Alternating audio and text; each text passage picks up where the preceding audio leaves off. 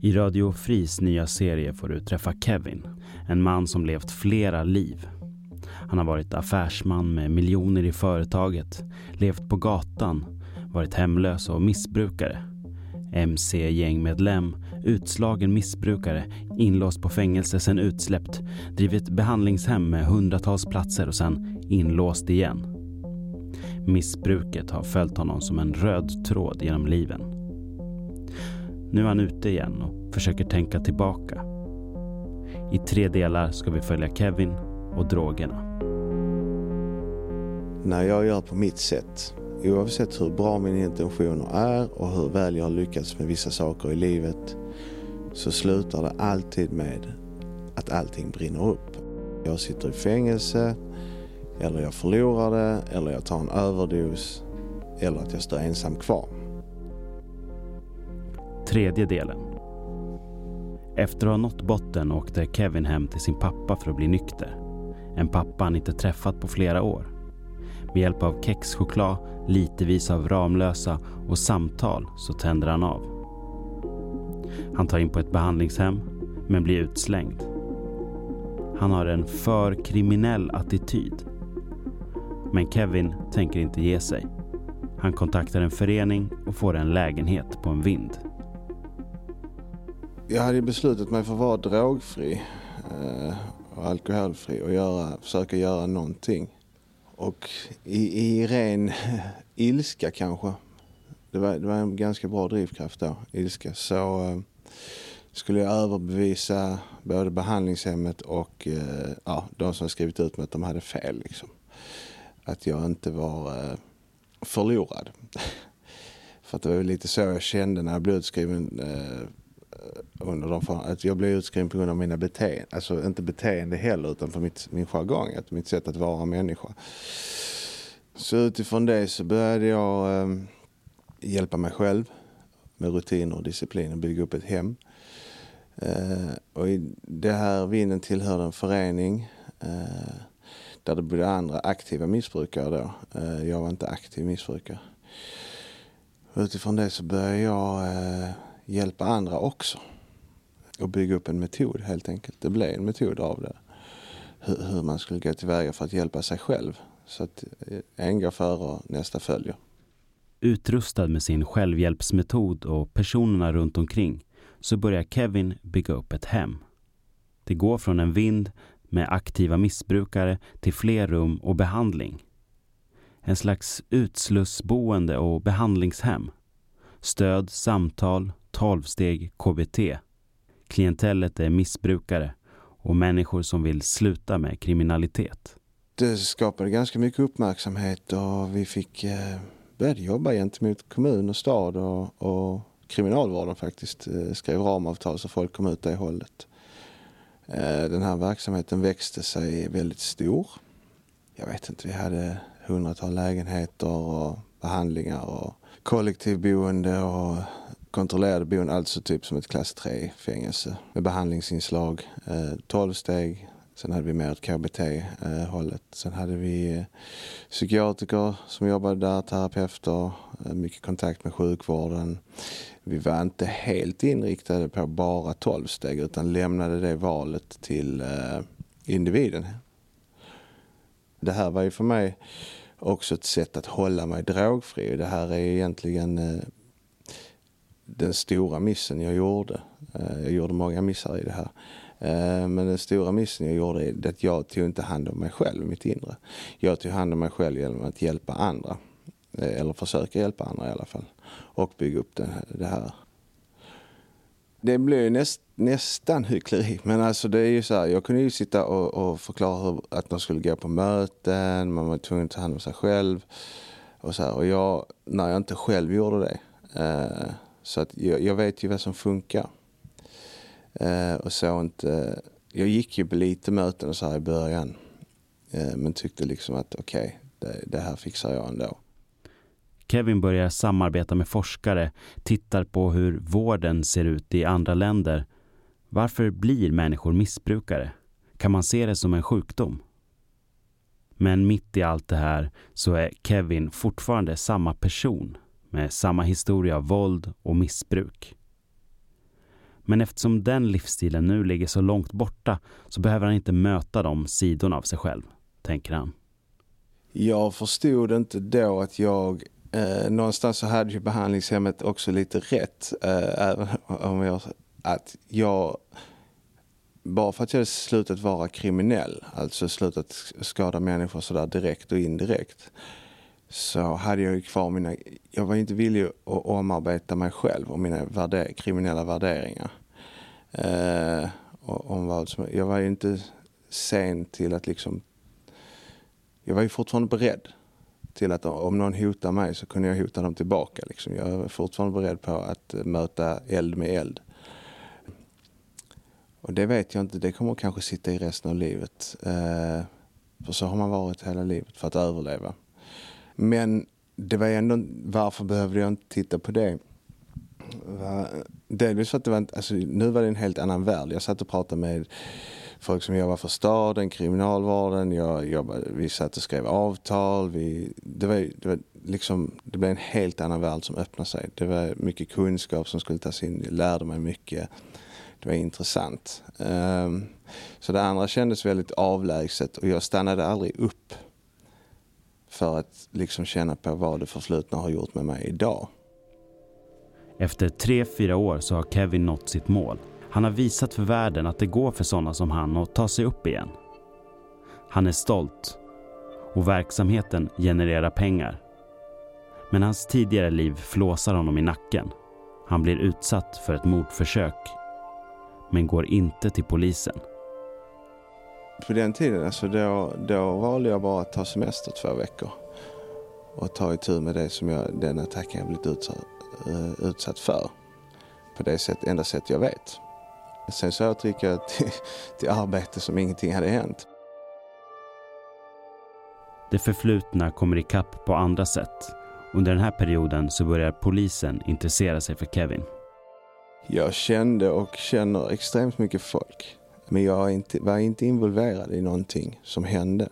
Eh, det fanns ingen anledning för mig att veta någonting. Det fanns ingen anledning för dem att berätta någonting för mig. Men sen, sen kunde vi liksom mossa på stan eller vi käka middag eller jag var på någons barns kalas. Eller de kunde komma förbi och hälsa. Eh, jag kan förstå deras misstanke men ändå inte. Sen att det fanns belägg, befogande belägg från deras håll, det, det, får ligga, det får de stå för. Jag kan inte, jag vill inte yttra mig om det. Jag känner Nej. fortfarande att jag blir irriterad över det. Kevin upplever trycket från polisen som enormt. Och eh, under många års tid så började polisen spana på mig, eh, avlyssna mig, eh, avlyssna min lägenhet, förhöra mina kollegor. Så samma metoder som de använde innan använde de igen. Jag blev åtalad för eh, organiserad brottslighet. Gick fri från det eh, visserligen. Men eh, jag blev åtalad för massa andra saker också. Eh, mycket eh, våldsbrott och så här som skedde runt omkring. Att jag hade någon form av inblandning i det. I all den här röran så skulle jag då driva, ett, eh, driva eh, en verksamhet och jobba med personal och människor. Eh, och jag som sagt tog inte hand om mig själv. Han säger att han levde lagligt under den här perioden. Först i början så trodde jag att jag höll på att bli galen. För jag tänkte det här det, det är inte på riktigt. Jag har fått en panna. när man har gått på tjack eller någonting så här.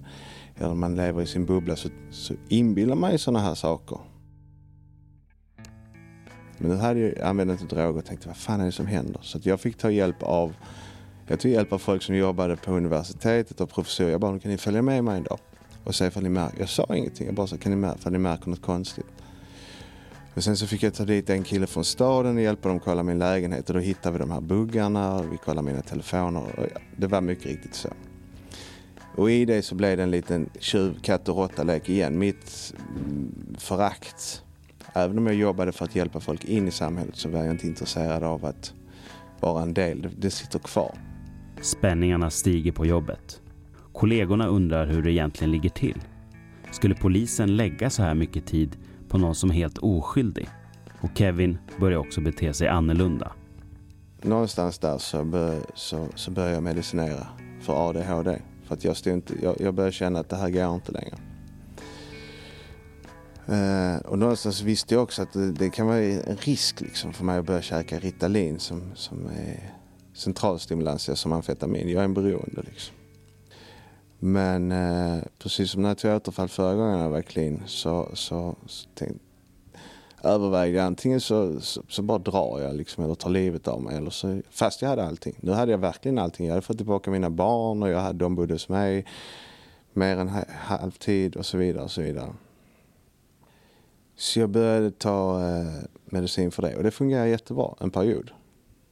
Eh, sen ökade toleransen och jag började ta mer och mer medicin. Eh, mina kollegor som delvis hade varit, var informerade av polis och rikspolis och allt det här. De var ju skeptiska till min bakgrund. Eh, de fick också lite belägg till att vara skeptiska med tanke på att allt arbete polisen la ner. Eh, och sen så den här med medicinering. Jag blev ju lite, jag blev ju knäpp. Eh, inte knäpp i den bemärkelsen, så här jätteknäpp liksom, så här vanföreställningar. Men jag, jag, de märkte en skillnad. Så summa summarum så, så kan man säga att jag började missbruka medicin. Uh, och tyckte ändå att det gick rätt så okej okay ett tag. Liksom jag skötte ändå jobbet tyckte jag. Jag, gjorde, jag jobbade ju bättre liksom när jag gick på, på amfetamin eller Ritalin. Liksom. Jag kunde jobba, vara dubbelt så produktiv, jag mådde inte dåligt. Till slut så clinchade vi, jag och mina kollegor. Eh, vilket slutade med att jag... Eh, vi gick skilda vägar, vi säger så. Kevin är förvirrad, känner sig blåst av sina kollegor och förlorar allt, igen. Han återgår till kriminalitet och missbruk. Jag höll väl på ett tag. Det slutade med att jag blev gripen, jag tror på en motorcykel med ett avsågat hagelgevär och lite andra tillbehör. Straffet blir ungefär 14 månader. Och när jag hamnade på kåken så, så hade jag gett upp igen. Eh, så att jag gjorde en volta.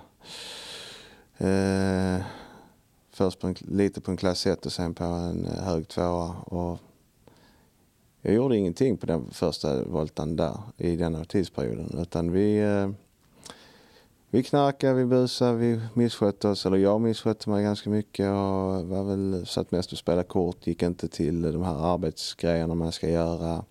Lämnade inte UP. Jag fick sitta av hela min del. Alltså om man sköter sig så får man komma ut efter två tredjedelar. Det fick inte jag.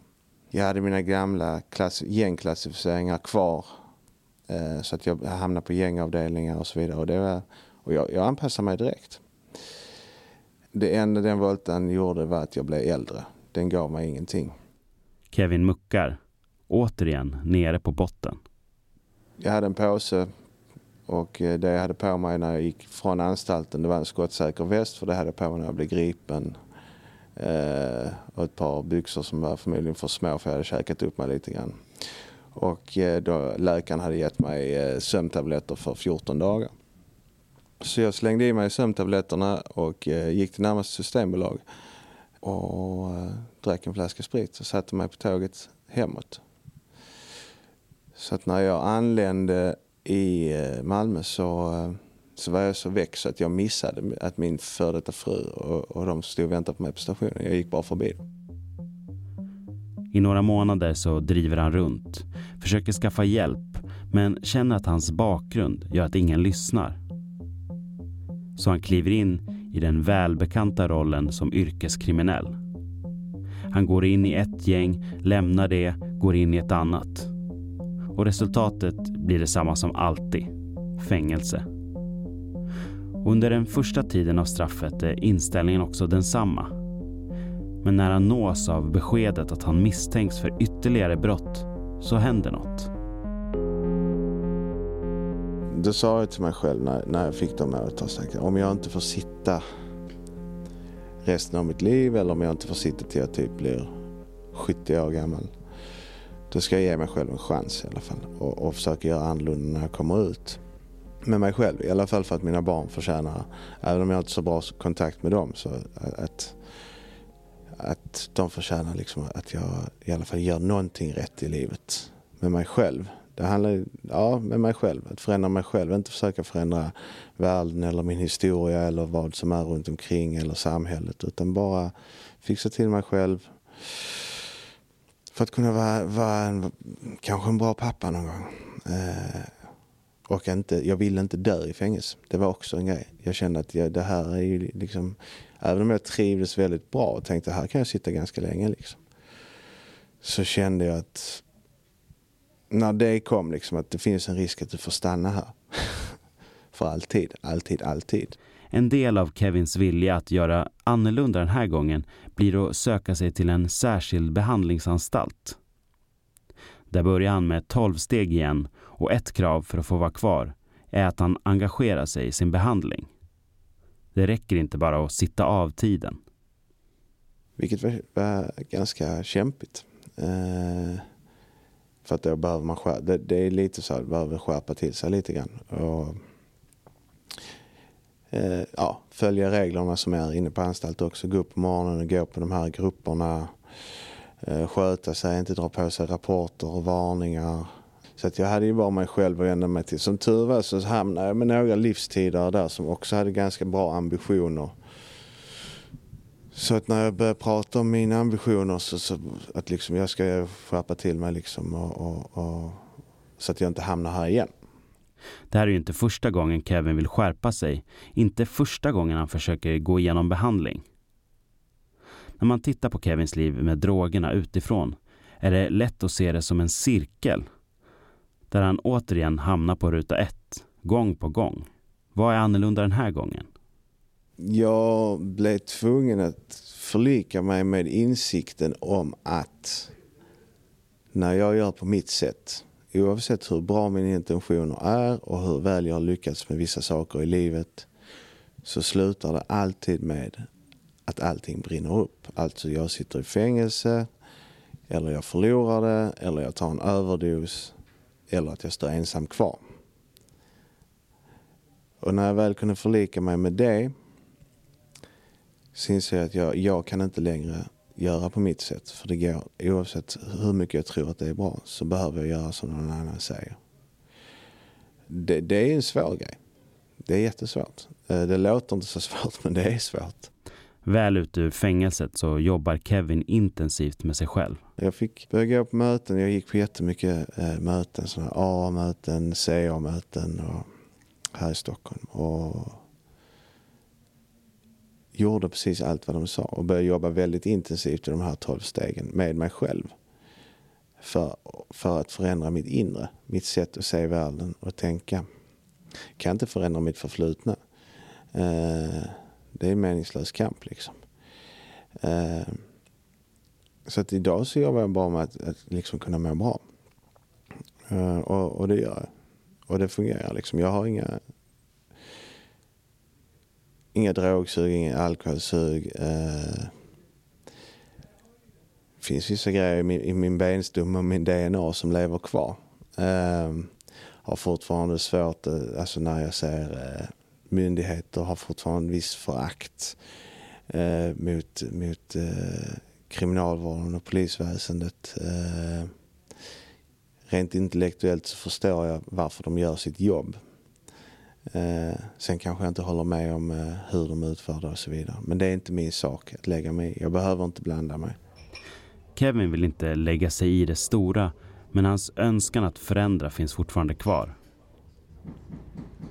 Han jobbar på en samlingsplats för missbrukare, en slags café. Så att idag så går det mest ut på att hjälpa andra människor och bara, bara försöka vara till nytta. För att det, på ett annat sätt, på ett annat plan liksom de flesta dagarna är det helt osjälviskt. Jag ska inte säga att det alltid är helt osjälviskt. Men många dagar är det helt osjälviskt. Liksom. För, för att, och, och resultatet är att jag mår bra. Varje dag är ett arbete med sig själv. Jobbet på kaféet lämnar inte många kronor kvar i slutet av månaden. Det är en balansgång mellan gamla och nya tankar. Och när man då vet att man kan göra på ett annat sätt. Jag ser ju att ja, men det går att tjäna pengar om jag gör så här och så här istället. Och jag kommer inte torska om jag gör det och det. Men, men när jag är på rätt väg. Då, då, då, då, då ser jag också att det här är inget, jag har inget behov av de här grejerna. Jag har inte behov av att ha den fetaste bilen eller bo på ett annat sätt. Eller vara på ett annat sätt. Och inte ständigt jagad av mig själv.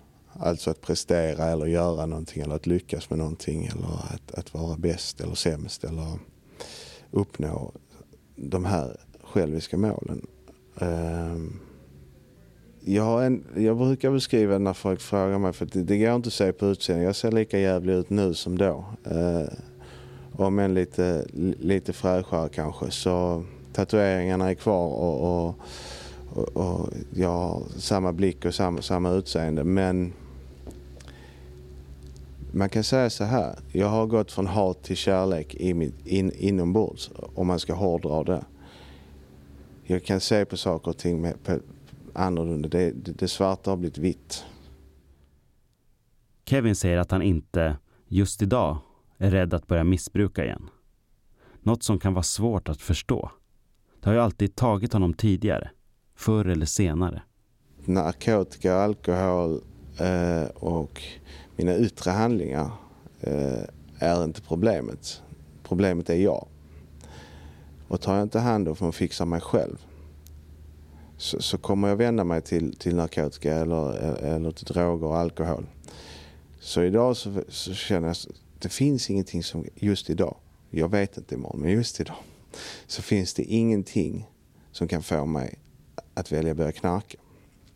Och det låter kanske konstigt men för att jag vet att det finns ett annat sätt att ta hand om mitt dåliga, min svarta ångest, mina dåliga mående. Så att innan, när jag var drogfri, då visste jag att jag kunde inte använda droger.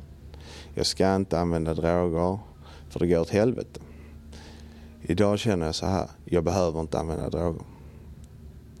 Så, och det är väldigt, väldigt stor skillnad på de, på de sakerna. Jag behöver inte använda droger vad som än händer.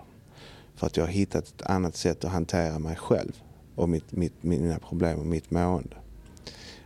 Eh, det, går inte, det är inte lika snabbt och inte lika effektivt eh, eh, att komma ur sig själv. Det tar längre tid liksom. men jag får inte de här konsekvenserna heller.